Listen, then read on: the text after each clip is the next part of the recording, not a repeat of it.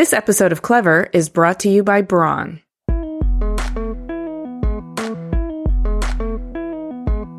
What design and culture needs to do today is, I think, to bring awareness of like, why do I use products and what is my relationship to it? Hi, everyone. I'm Amy Devers, and this is Clever.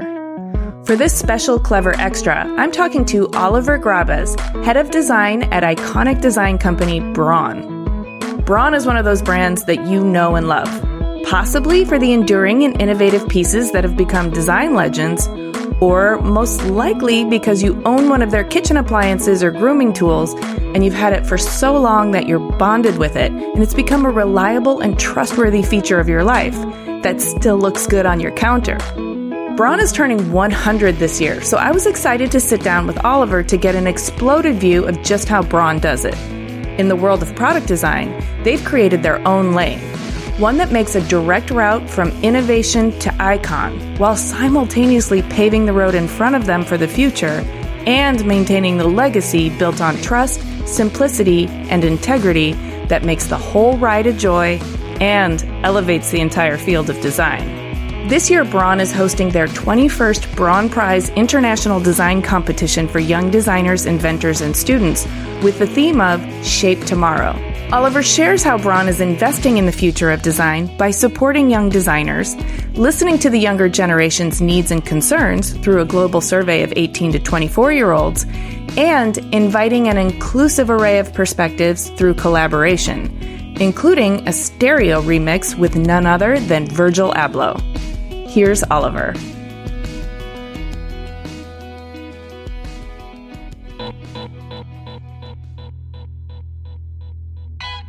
Oliver Grabes, uh, living in Frankfurt, Germany, head of design team at Braun. And I'm doing this because I love the process of, of design and creation, uh, always thinking about how we can make things better. Mm, we do always need to make things better. I would love to know more about why you're so passionate about making things better. And can you tell me a little bit more about your story and give me a sense of your role at Braun? I think as designers, we we often look at the world a little bit differently, and I think I'm a typical design person going through the world with this approach of like, how can we help to make things easier to use, better serving like what people really want to do with products or with other tools, and it's something that is just uh, ingrained in me. Basically, I cannot help it. I, I, I, have to basically go through the world with that, and it sometimes can be also annoying. But um, you know, it's always trying to find the better solution and uh, something that is easy to understand and where you don't have to double check and ask others or read instructions to you know use something um, that helps you. Yes, that intuitive ease of use is something that's baked into Braun's DNA, it seems. And so I can understand why you might be a good fit there. What does your day to day look like at Braun? Yeah, it really was that kind of very strong connection between, I think, my own beliefs and I think what you find at Braun for many, many uh, decades now um, in terms of design principles and an approach. And when there is a good fit there, then of course that that makes it much easier because you really live your own beliefs and um, have a match with the brand's beliefs. And what I'm trying to do is to help with the team in an everyday situation to get the best solution for the next generation of products um, at Braun. Technology, as you know, is, is advancing. Um, things become uh, even more capable perform better, become smaller, you know, are easier to use. And that is not just, you know, by itself, but because we are all investing a lot of time into making it happen, making it even better than what we have at the moment. And I think that's really what consumes my everyday, which is a lot of fun. It does sound like fun, especially if you have a compulsive need to look at the way things are and try to streamline them or make them better, more easier to use, more simplified. So, how did you find your way into the design profession? I mean, it seems like you had a clear understanding f- for a long time that you looked at the world in that way. What were the practical steps you took? Well, I guess looking at others as well. I mean, I was I was lucky because I knew that I wanted to do this, right? So often people have have many different interests and aren't sure what is the right one. Uh, for me, it was was simple in that way. It was clear to me I wanted to become a designer, and I think it was also clear that it was the simplification part of design. And I grew up in the time where computers were still pretty clunky and technology products were not as easy to use as we wanted to have them, and as we probably today are using our smartphones. Uh, back in the 80s, uh, you know, you had to program computers to actually get something out of them. And that was one of the reasons for me to say, like, hey, design really can help here, really can make a difference and uh, make life of, of so many people easier. And uh, that's uh, where I started then to go into uh, technical design and appliances and computer and consumer electronics being the head of design, it's sort of a big year. I mean, Braun was founded in 1921, so this is year 100. That's a big birthday. Congratulations. It is a big birthday and it's it's a it's such a special thing for us and I think for for many around us as well. Of course, when you're in the company, that is a big milestone. I think on design it is an even bigger one because what we celebrate with it is not only hey, you have a company that was financially successful for 100 years, but it is really the heritage of what Braun and Braun Design, especially, uh, really created and, and how it shaped the world around us and many other companies, right? And many other well known players and, and in the appliance and tech business were relating to what Braun was leading at the time in the 50s as with their principles and their understanding of, of design. And that really is what we connect to, especially this year.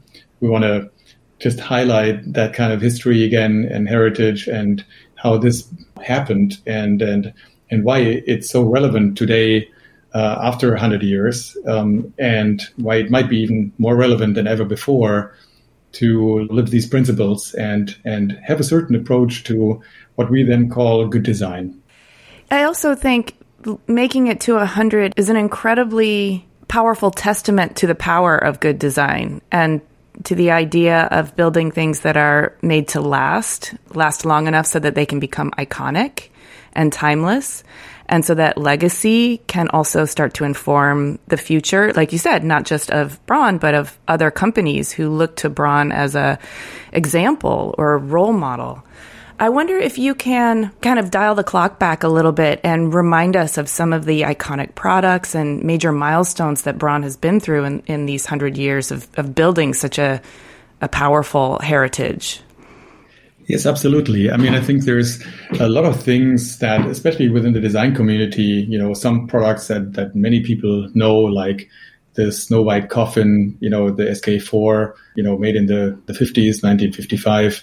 As a broader, you know, approach to this, I think, first of all, uh, starting in the beginning, 1921, Braun was founded in Frankfurt by Max Braun. And, you know, in the beginning, you can imagine like today's startups, it was not an easy time after World War One and, you know, in an environment where, you know, a lot of things were not developed uh, yet. And then as today, you know, as, as if you would be a startup, but without venture capital. It's a hard way to make your your journey up um, into really creating products that are influencing other things as well and, and the industry. And Max Braun was really uh, a, a, great engineer, but also a great business person. And he was able then to, you know, go um, and influence very, very fast. You know, after some few years, he already created his first uh, radios and really had an impact on uh, not in Germany only, but France and England as well and beyond uh, on on you know shaping the industry. Really, the design, the iconic design, you know, happened was really after World War II in the 50s. Uh, Max Braun actually died suddenly at a heart with a heart attack, and his two sons, Arthur and Erwin Braun, they had to take over the company. And they were very young young guys 28 30 and it was a big company they had to take on. And they said like well if we do this now we will do this differently than than our father was doing it. Um, we want to have a very social oriented company. We want to be very responsible um, for not only our employees but also with our partners and um, who we uh, do businesses with. And also the products that we do should be very honest and, and different and authentic. And they were inspired by, at the time, you know, the Museum of Modern Art in New York and, uh, you know, many of the new modern designs that came from the US actually, and Charles Eames and Charles Ray Eames, furniture that you have been seeing. And so they said like, well, what could be our way forward? And that was really when this new design understanding. Uh, we call it in Germany Haltung. It's a special word that I think summarizes this kind of approach to everything. It's more than just design principles. It's about how you see the world and how you, um, with what principles you approach almost whatever you know topic and and that's what they really did at the time well can you say that word again i feel like we, we need a word like that in the english language say it again it's uh yeah it's haltung haltung haltung Haltung. It is something that summarizes really your principles in a as a strong belief, right? It's a mindset. It's it's something that, but it's more than that. It's it's something that connects your beliefs with your actions, and where you, you become very clear in, in like what is it that you want to pursue. And I think what was great for anybody at Braun in the company was that, you know, with that very clear mindset, with this, with this Haltung, it was also clear to everybody what to achieve and what to work on and what to innovate and what was relevant. And it was all based on these principles of functionality, of doing things very simple, uh, but, you know, with a high quality. So the less but better that we heard later on also from Dieter Rams, mm-hmm. we get to that later, already was ingrained in the company's approach. And that really shaped the whole approach the company was doing. And as an outcome of that, you, you got all these wonderful iconic products that just simply, more or less simply, I mean, with a lot of hard work, of course, as we know, that was then almost like the outcome of that principle based approach from uh, Erwin and Arthur Braun. I love hearing about this evolution. Um, I think it's also just personally, I think it's fascinating to overlay the evolution of Braun, the company, with the sort of generations of the family and how evolution might occur from generation to generation in terms of ideology, but also in terms of you know implementation and reflecting society, what's going on around you.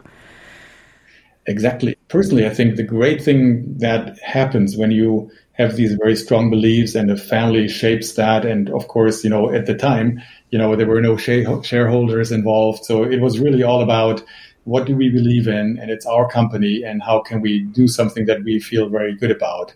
And what happens with it is when you do that successfully, of course, that's important because otherwise you have to change you have to change directions. But it was very successful, building up even stronger uh, the Braun brand financially, but especially also in terms of design reputation, right? Because it was a unique way of doing things. There are very few other appliance companies going that direction of a modern, simple design that was uh, functional, but you know, and, and, useful, but also very new in terms of radical, simple. Right? You had all these decorated products before with uh, knobs and dials in gold and fabric on the front on the radio, for example. You might know that still from your grandmother or uh, uh, other people. And they stopped this. They they really said like, hey, this is furniture. This is decorated. This is not what a radio needs. All we need are these few things. And and I think when you have that, this then of course evolves over many years. And the great thing is that it is not just then because the family believed this it is because now at a certain point it is simply part of this brand what we today probably call the brand equity and you know every brand every good brand i think is is looking into that and how to build that up that is i think what braun was doing at the time almost like automatically right? They didn't really think about it. They just said like this is what we want to do. Over time this was so strongly connected with the brand and embedded that you know even when the family wasn't part of Braun anymore, it just continued, and that is a fascinating thing because suddenly you can't disconnect it anymore. Braun stands for a certain way of doing things, high quality, simple to use, minimal aesthetics, uh, but very elegant, and and then you just continue to do that. it's encoded into the DNA from its genesis. Exactly. Yeah. Yes. Which is what allows Absolutely. it to continue um, and and reimagining itself, but in the, with the same DNA. You're absolutely right, and I think once you have that, um, you know, then it things again become easy because you don't have to battle every project every year uh, about like what do we want to do? Look at competitor a is doing this and the other guys are doing that. Uh, you have your your way forward. Often that is actually influencing influencing much more others than they influence you. Of course that is very very important uh, on all this is that you stay in very close touch i think with people that use your products you have to be very intimate with them. You need to look at how they think. You have to use the products yourself. You have to figure out every little detail that could become better.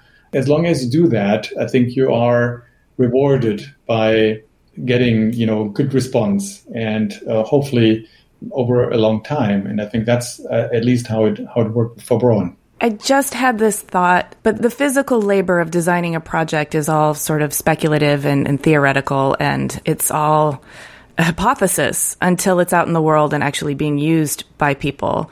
And that's the physical labor, like that's the inventive part. And then, of course, you hope it, it serves the population well in, in the way that it's used. But then you get all that information. And if you're using the products yourself and maintaining that intimacy with your customer, your consumer, and you're refining the products and dialing them in as you go, that's almost like the emotional labor of honoring that relationship between you and the consumer and the understanding that with the intention that you design this product to make it last long and be simple and easy to use. And you're going to keep honoring that. You're going to keep that trust maintained with the consumer. That's beautiful. I agree, and I think you know you you summed it up really well. I think it's it's about you know nurturing that relationship. I don't think any designer doesn't want to do that. I think what is sometimes more difficult, of course, is when the brand fundamentals don't have that built in.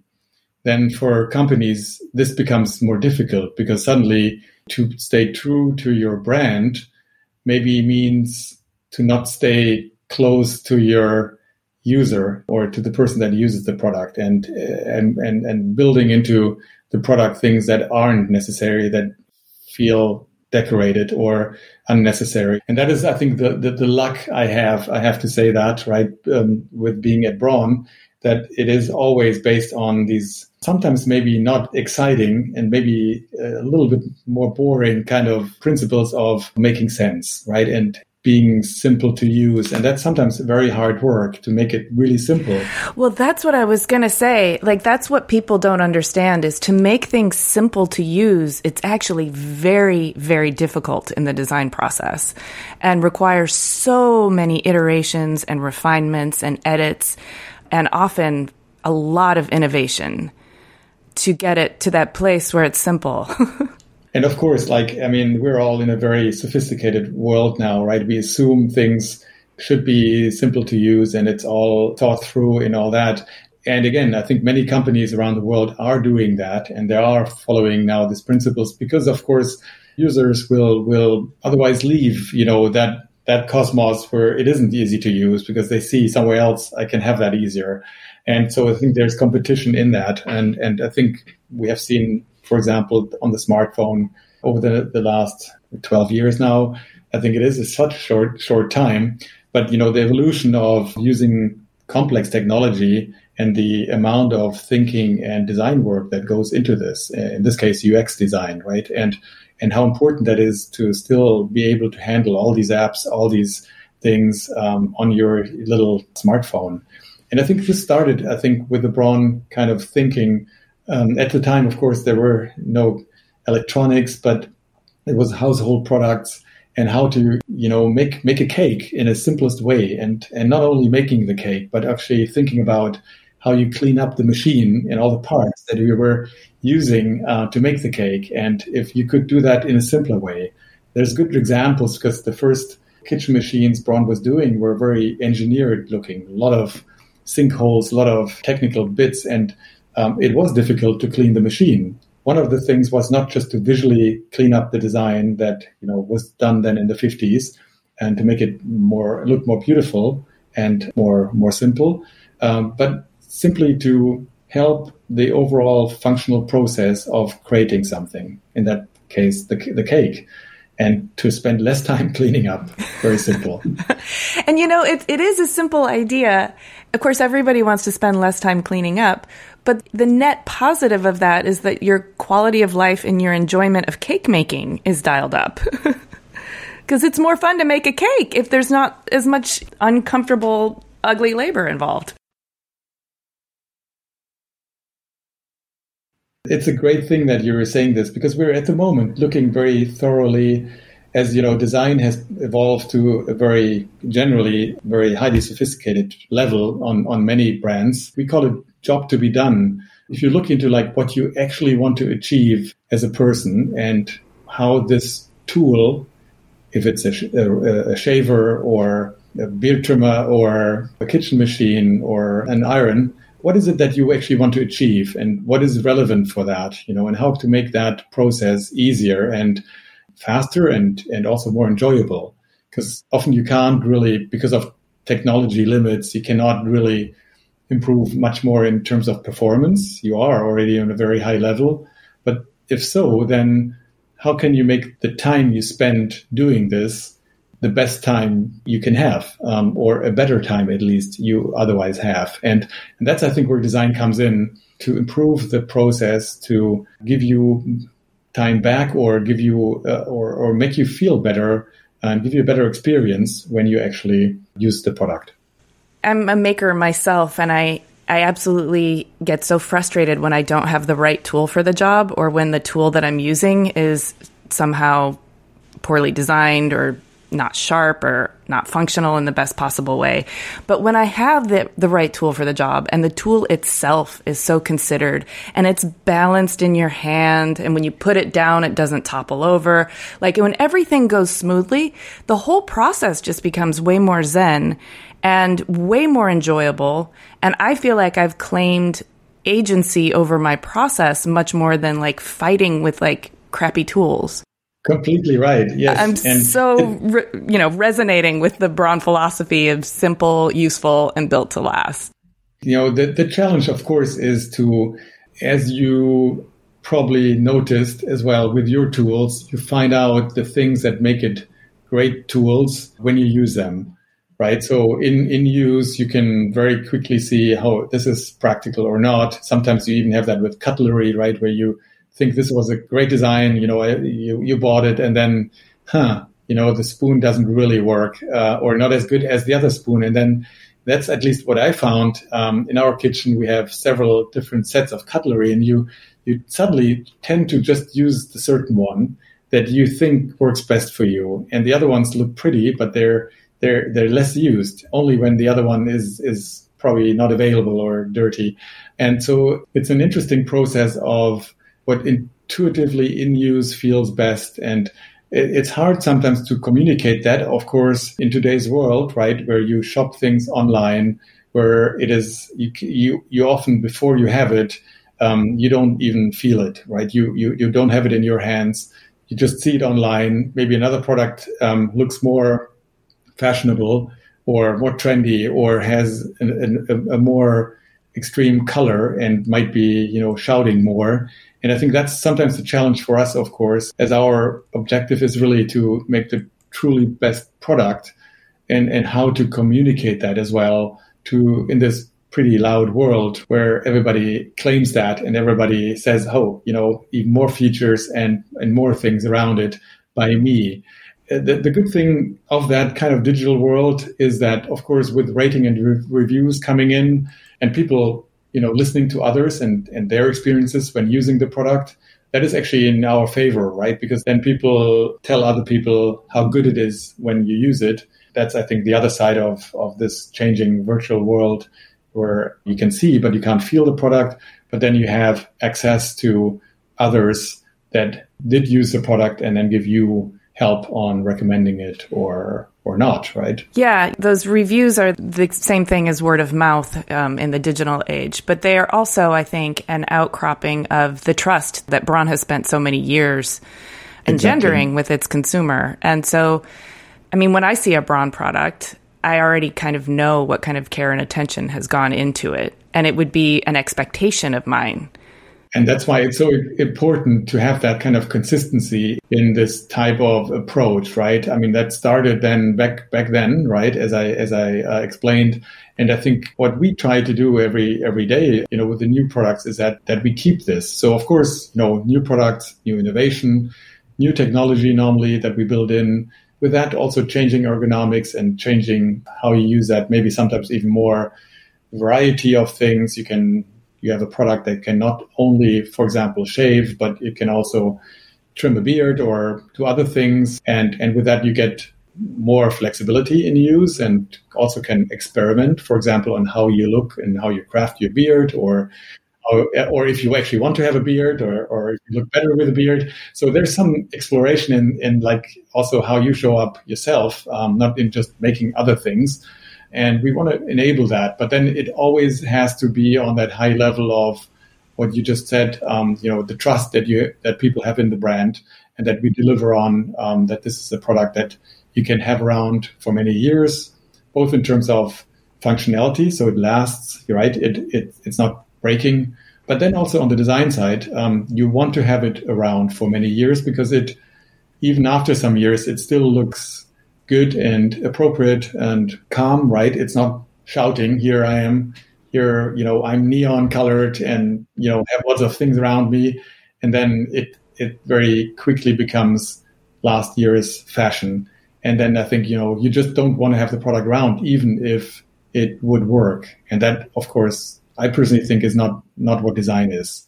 Uh, design is really to keep it um, around you as long as it works. I, I agree with you. I also think that personally, I am really fascinated and interested in the long term relationship that people form with their objects. And the more that it stays in your life, the more stories get embedded into it, and the more memories it helps to trigger, and the more meaning it has. And so, just throwing things away a, on a regular frequency also is a is a weird sort of erasing of your own life and your own activities. It is. I don't think it's healthy. it is not, and you're, you're completely right. And I think there is another aspect to it, which is the environmental sustainability element of that, because there's of course many approaches to this, and I'm thankful that a lot of designers today are looking into that more and more and feel responsible to push things into using you know biodegradable materials, um, but then also you know helping to construct things so they last longer. Because again, the, the longer a product uh, is useful, the more sustainable at the end um, this all becomes. Because you know just creating a new product is taking so much, even if it is used short or long.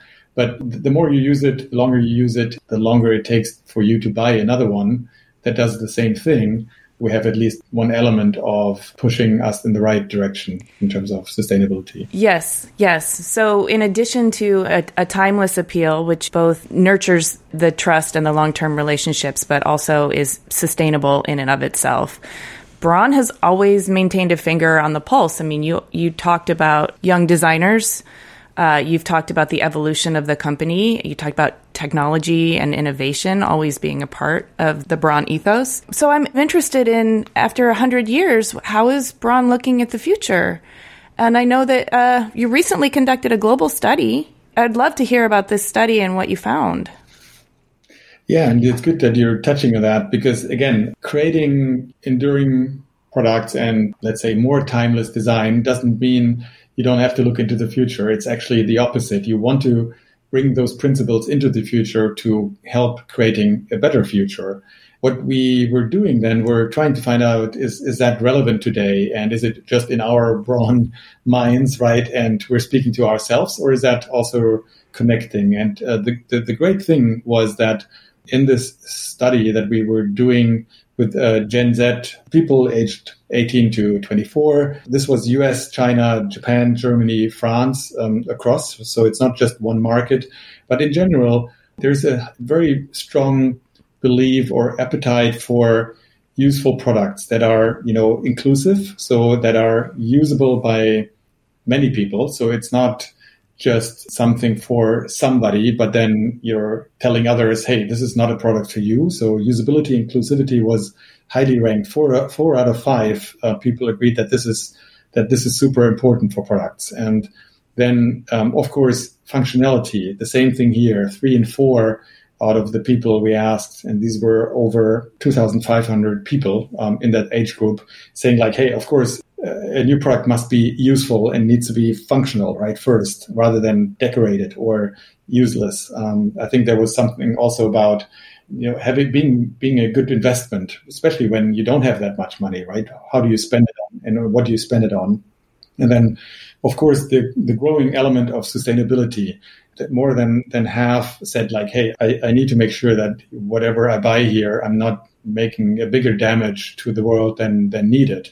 So what we call overall like good design in terms of making sense, making the right things is something that is today highly relevant across the markets, across the different cultures and within this, this young uh, age group. And that we find really encouraging because when you believe in this, of course, you know, you're not just using your own products. Uh, other, you want to have others using your products and buying into your beliefs. And uh, this shows our success, I think, in the market as well, shows that, that we're following the right principles.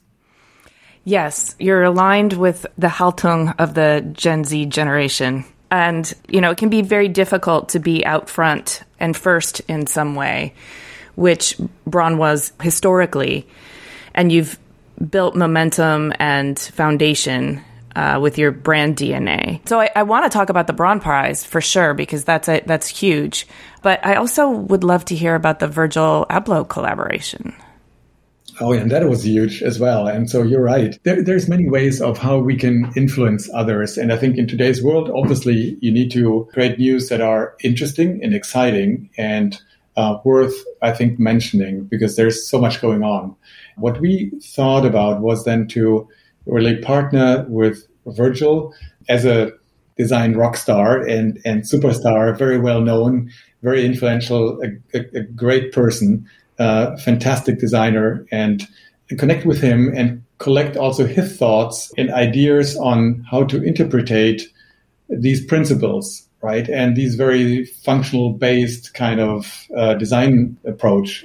And because it is something where first sight you would say, well, is that Virgil Abloh? And that's why I think we were interested into that, right? Having that collaboration and seeing how this fantastic person could interpretate what the Braun beliefs are about.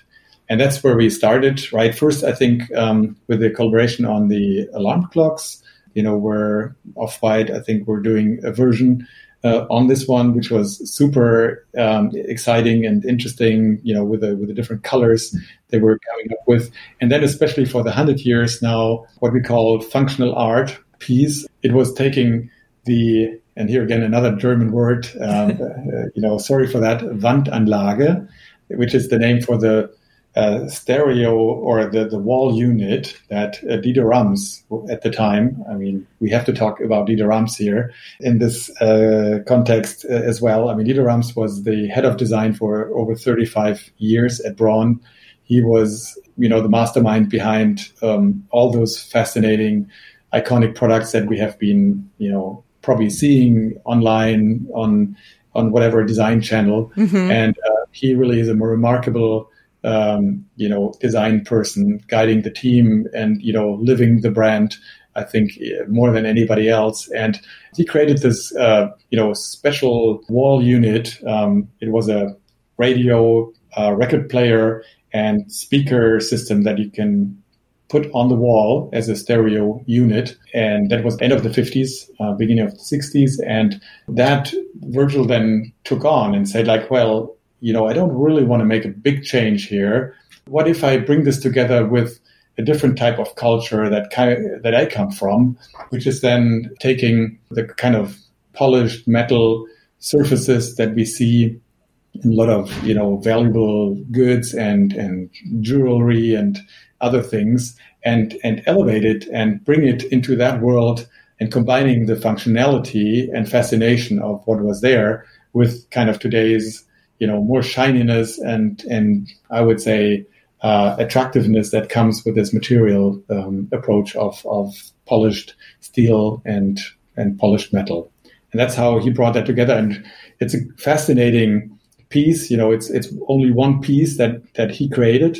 Uh, Virgil, you know, was, was bringing this, this whole wall unit into like a shiny metal. Yeah, the sort of polished chrome of the of the hip hop. Yeah, yeah, it's beautiful.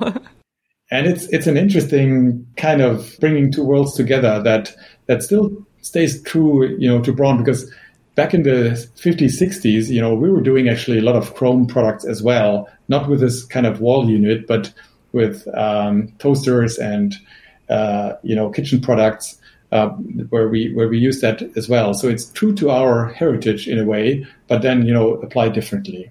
Remixed. Exactly, and it's also a great conversation piece because obviously you know there's people that love it, there's people that are thinking like, "Hey, what have you done?" And that's I think what design and culture needs to do today, right? Because there's so much um, is available. And what we need to do today is, I think, to bring awareness of like, why do I use products and what is my relationship to it, right? Do I buy them and throw them away and then don't care? Or do I think about it? Do I invest some meaning into what I'm doing here? And I might buy the better product and I might keep it longer and I might be more happy. So you mentioned the Braun Prize earlier, and this is something that is currently underway right now. You're hosting the 21st Braun Prize International Design Competition with a theme of Shape Tomorrow. And the prize is $100,000, no strings attached. And I think this is a pretty amazing and supportive endeavor to support the future of design and innovative thinking to address the challenges of today and tomorrow, and also to support young designers. So, can you tell me all about it and give me an overview of the competition? Yeah, absolutely. I mean, I think you touched on it already, and we, we talked about it earlier on. Bringing maybe this mindset of Braun and you know this type of approach to design into a young generation of designers. I think that's the core motivation um, that already was there in 1968 when the Braun Prize was conducted the first time, right? So we're 53 years later at the 100 years of uh, anniversary of Braun. There's a commitment behind this, and there's not just like, hey, you know, we do a design competition because it's fashionable, but we, we strongly believe into that this approach to design is building the brand is as its core and it's also helping others i think to do good design in other categories. And i think that's really where we want to connect to the young designers the young and up up and coming uh, design talents that you know will go to whatever company or do their own thing and will help to shape the world and create this, the design of the future. When we are you know already retired um, they're to probably take over and um, hopefully shape the, the, the, world to a better future. And we want to start influencing the way we can right for helping them to get the right mindset for that what we think is the right mindset. And that really is the motivation behind the, the Braun Prize well, and let's not deny there's a very serious leg up given with that prize money and also the support and visibility and encouragement that comes from winning a prize like this, or even just entering the competition. Um, you're creating an ecosystem and a kind of relationship with the future of design that says to them, "We are your ally, and we are we are here to to fertilize the soil that you're growing in."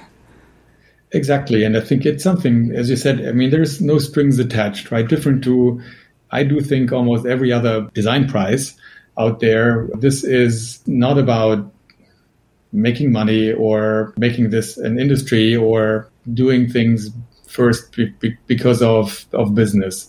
It really is more about building your brand or maintaining your brand connection to design, of course, but then um, in a way that it hopefully helps each of these individual young design talents that invest so much as a professor for design. You know, I, I do know, you know, there's so much emotional work and actual work and physical time that you know students spend on projects and that you know they're investing into new thoughts and new ideas. And you know with the time they have um, available doing something new and different that could change the world that yes also gets them through the university and uh, gets them you know good grades. But then beyond that normally in design right your work is your entry into the next level of either you know employment or opening your own firm.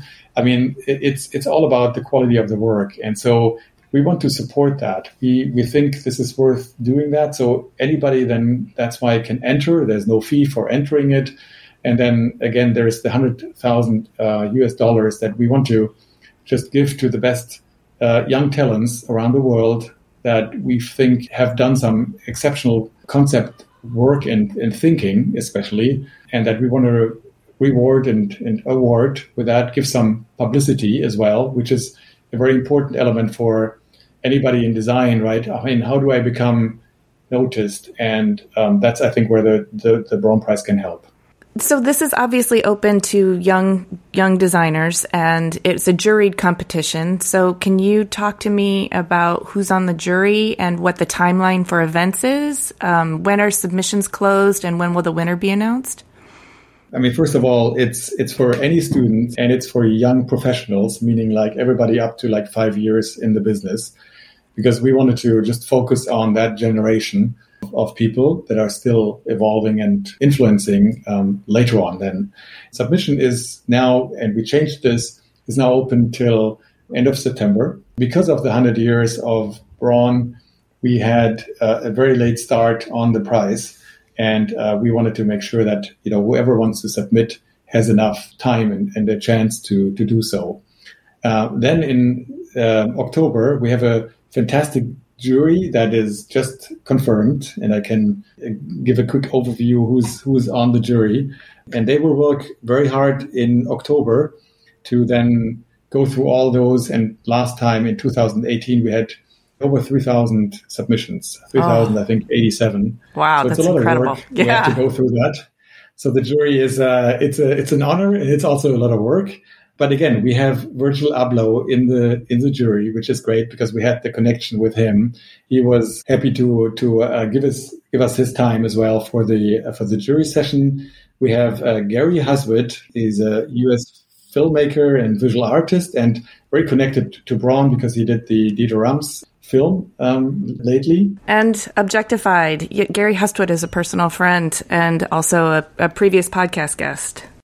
Perfect, excellent, and and so he's going to be a great addition to the jury. You know, also looking at Braun and design from a I would call it a mega perspective, right? So not just you know doing the design and evaluate, evaluating how how people are, if that's good or not, but also you know the meaning of it and the bigger picture. And I think he's going to be great help on on on doing this. Then we have uh, Cecile a fantastic. Uh, you know, uh, design uh, designer, female designer in uh, with a studio in Denmark. You know, doing a lot of great product design. Late, I mean, over the last years, we have Sukwoo Lee, a very, I would call him a, a Korean design superstar. I mean, a, a, coming, you know, design person that has already create, created so many great products, and we wanted to have his expertise also from his kind of cultural point of view. And then Ning Li, the same, I think, coming from China. I think in terms of bringing that type of new uh, design culture that we see uh, coming up.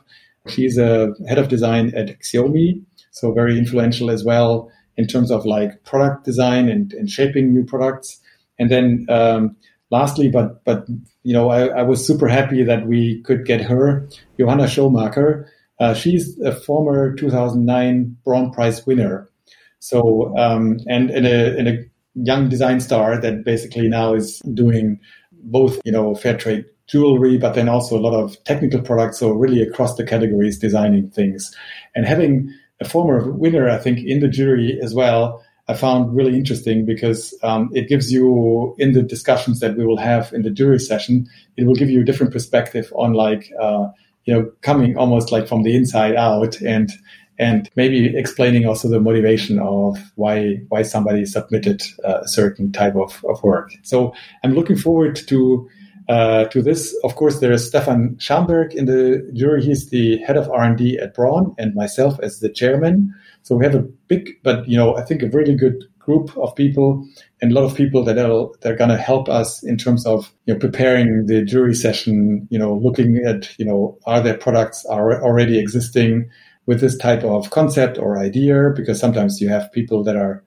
not the first ones creating something and so you have to of course in today's world search and and look for those type of things as well to enable then the jury to to judge the best uh, work uh, in in totality that is a really fantastic jury group. I am very excited for this. And I, I'm dying to know since the competition was started in 1968 and you have a previous winner on the jury, clearly there have been some really memorable designs submitted over the years. Can you can you tell me about a few of those?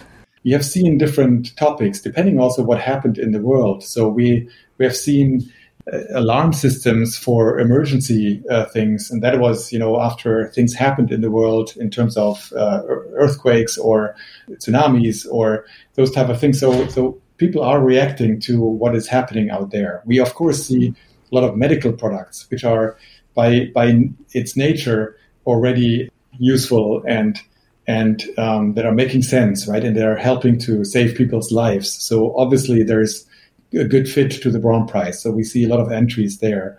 What I found um, really normally most most interesting are the more polarizing projects where you have somebody submitting or a group of people or a group of students submitting work that is pretty controversial I, I give an example. We had, um, I think it was 2012, we had a group um, of students, four students from the Royal College of Art in London, submitting yeah, a, a concept that was named Ento, and it was about um, the art of eating insects. Wow. Um, and it was, yeah, I mean, so normally, at least, you know, many of the Western culture and then people here, we would probably shy away from eating in, insects. For some of us, it's it's gross, right? We, we don't really want to uh, do that and, and even think about it unless we we have to. And so what they were doing then, saying like, well, look, um, now we understand that. Um, still, at the same time, it might be a solution to our worldwide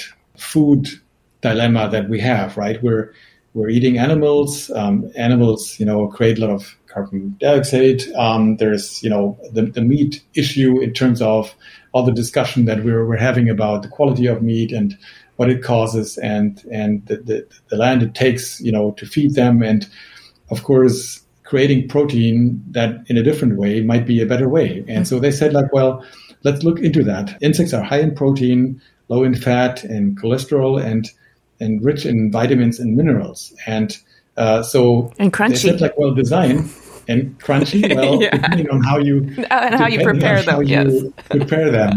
they created these beautiful, beautiful sushi-like creations of of food, um, including then the the insects. Um, of course, in a not visible way anymore, right? So you yeah. you you uh, uh, take them and you change the the way it, they, they look like and and you just make beautiful almost art like you know, food arrangements um, similar to sushi.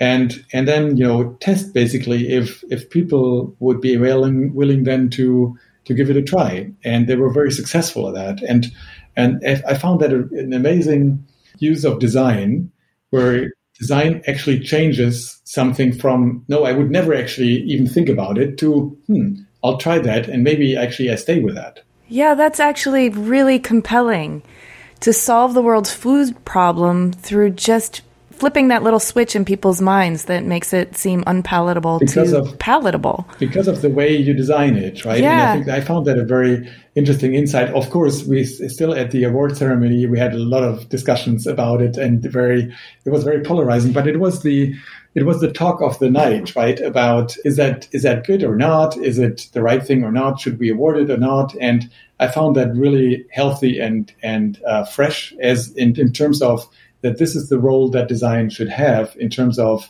creating these possibilities, right? It's a concept award. It's not awarding final products, but it's it's ideas and thoughts. And if these thoughts are, you know, sometimes provocating, then that is a good thing, right? Because then we we think about if we should change ourselves or is it maybe the product that should change I am so excited to to learn about this year's entries and and who wins and I hope that somehow I'll get a little bit of a window into the jury process. I know you probably have to keep that under wraps until the winner is announced, but personally, I'm dying to be a fly on the wall uh, when you discuss and deliberate all of these projects. For our listeners, can you can you quickly shout out where people can go to find out about the Braun Prize and see this Virgil Abloh collaboration? Yes, you can go to braunprize.org. So Braun as one word dot org. Um, that's where you find everything about the competition. And also on the Braun's website that is connected to it, uh, you find more about our activities um, and also Virgil Abloh. So, and to learn just about the company more about it and the principles behind it. And I agree with you. I, am just looking forward, hopefully, that there's equally great uh, and exciting uh, submissions this year, so we can have you know great discussions within the jury. You know, every three years, such a big and great thing to do uh, to step also out of your kind of business environment and then you know support the young young generations and also you know uh, broaden your mind right this you can imagine for all the jury members and myself, this is a great thing to do because you think differently, different categories. Anything that comes, you know, and is submitted is suddenly something that you have to think about. And so it's a great process to to um, be open and stay open and and think differently and think very um, holistically. Oh yes, Oh, yes, I believe it 100%. Well, thank you so much for sharing your story, your philosophies, and, and everything about this competition with me. I'm super excited about it, and we'll stay tuned to see who wins and uh, follow the showcasing of that project. I'm looking forward to it. And like anybody who's listening in and likes to submit or knows somebody who maybe could submit, I think, you know, encourage them to do so the award money, I think we we happily spend on people that you know basically build our future. Right? There's some commitment I think that the young generation you know is asking for, and I think you know we we want to give them um, this. They have great ideas. They see things differently, and and my hope is that they come up with solutions that are different because they might not think the same way we do. And, and that is something that we really want to support and, and hopefully, you know, that over the long term, you know, builds up a better future for all of us. Well, thank you for that. we all need a better future, and you are doing the hard physical and emotional and creative labor that goes into doing that. So, bravo. thank you so much, Oliver. This has been such a wonderful conversation. And thank you so much for having me, and uh, hopefully we can together all, you know, create good design, better design, and do that together and make it the best we can do. Thanks for listening. To learn more about the Braun Prize, go to braunprize.org. To see images and read the show notes, click the link in the details of this episode on your podcast app or go to cleverpodcast.com where you can also sign up for our newsletter. If you haven't already, please subscribe to Clever on Apple Podcasts, Spotify, Google, or wherever you get your podcasts. And if you would please do us a favor and rate and review, it really does help other people find these stories. We also love chatting with you on Twitter, Instagram, and Facebook. You can find us at Clever Podcast, and you can find me at Amy Devers. Clever is produced by 2VDE Media with editing by Rich Stroffolino, production assistance from Ilana Nevins and Anushka Stefan, and music by L1011.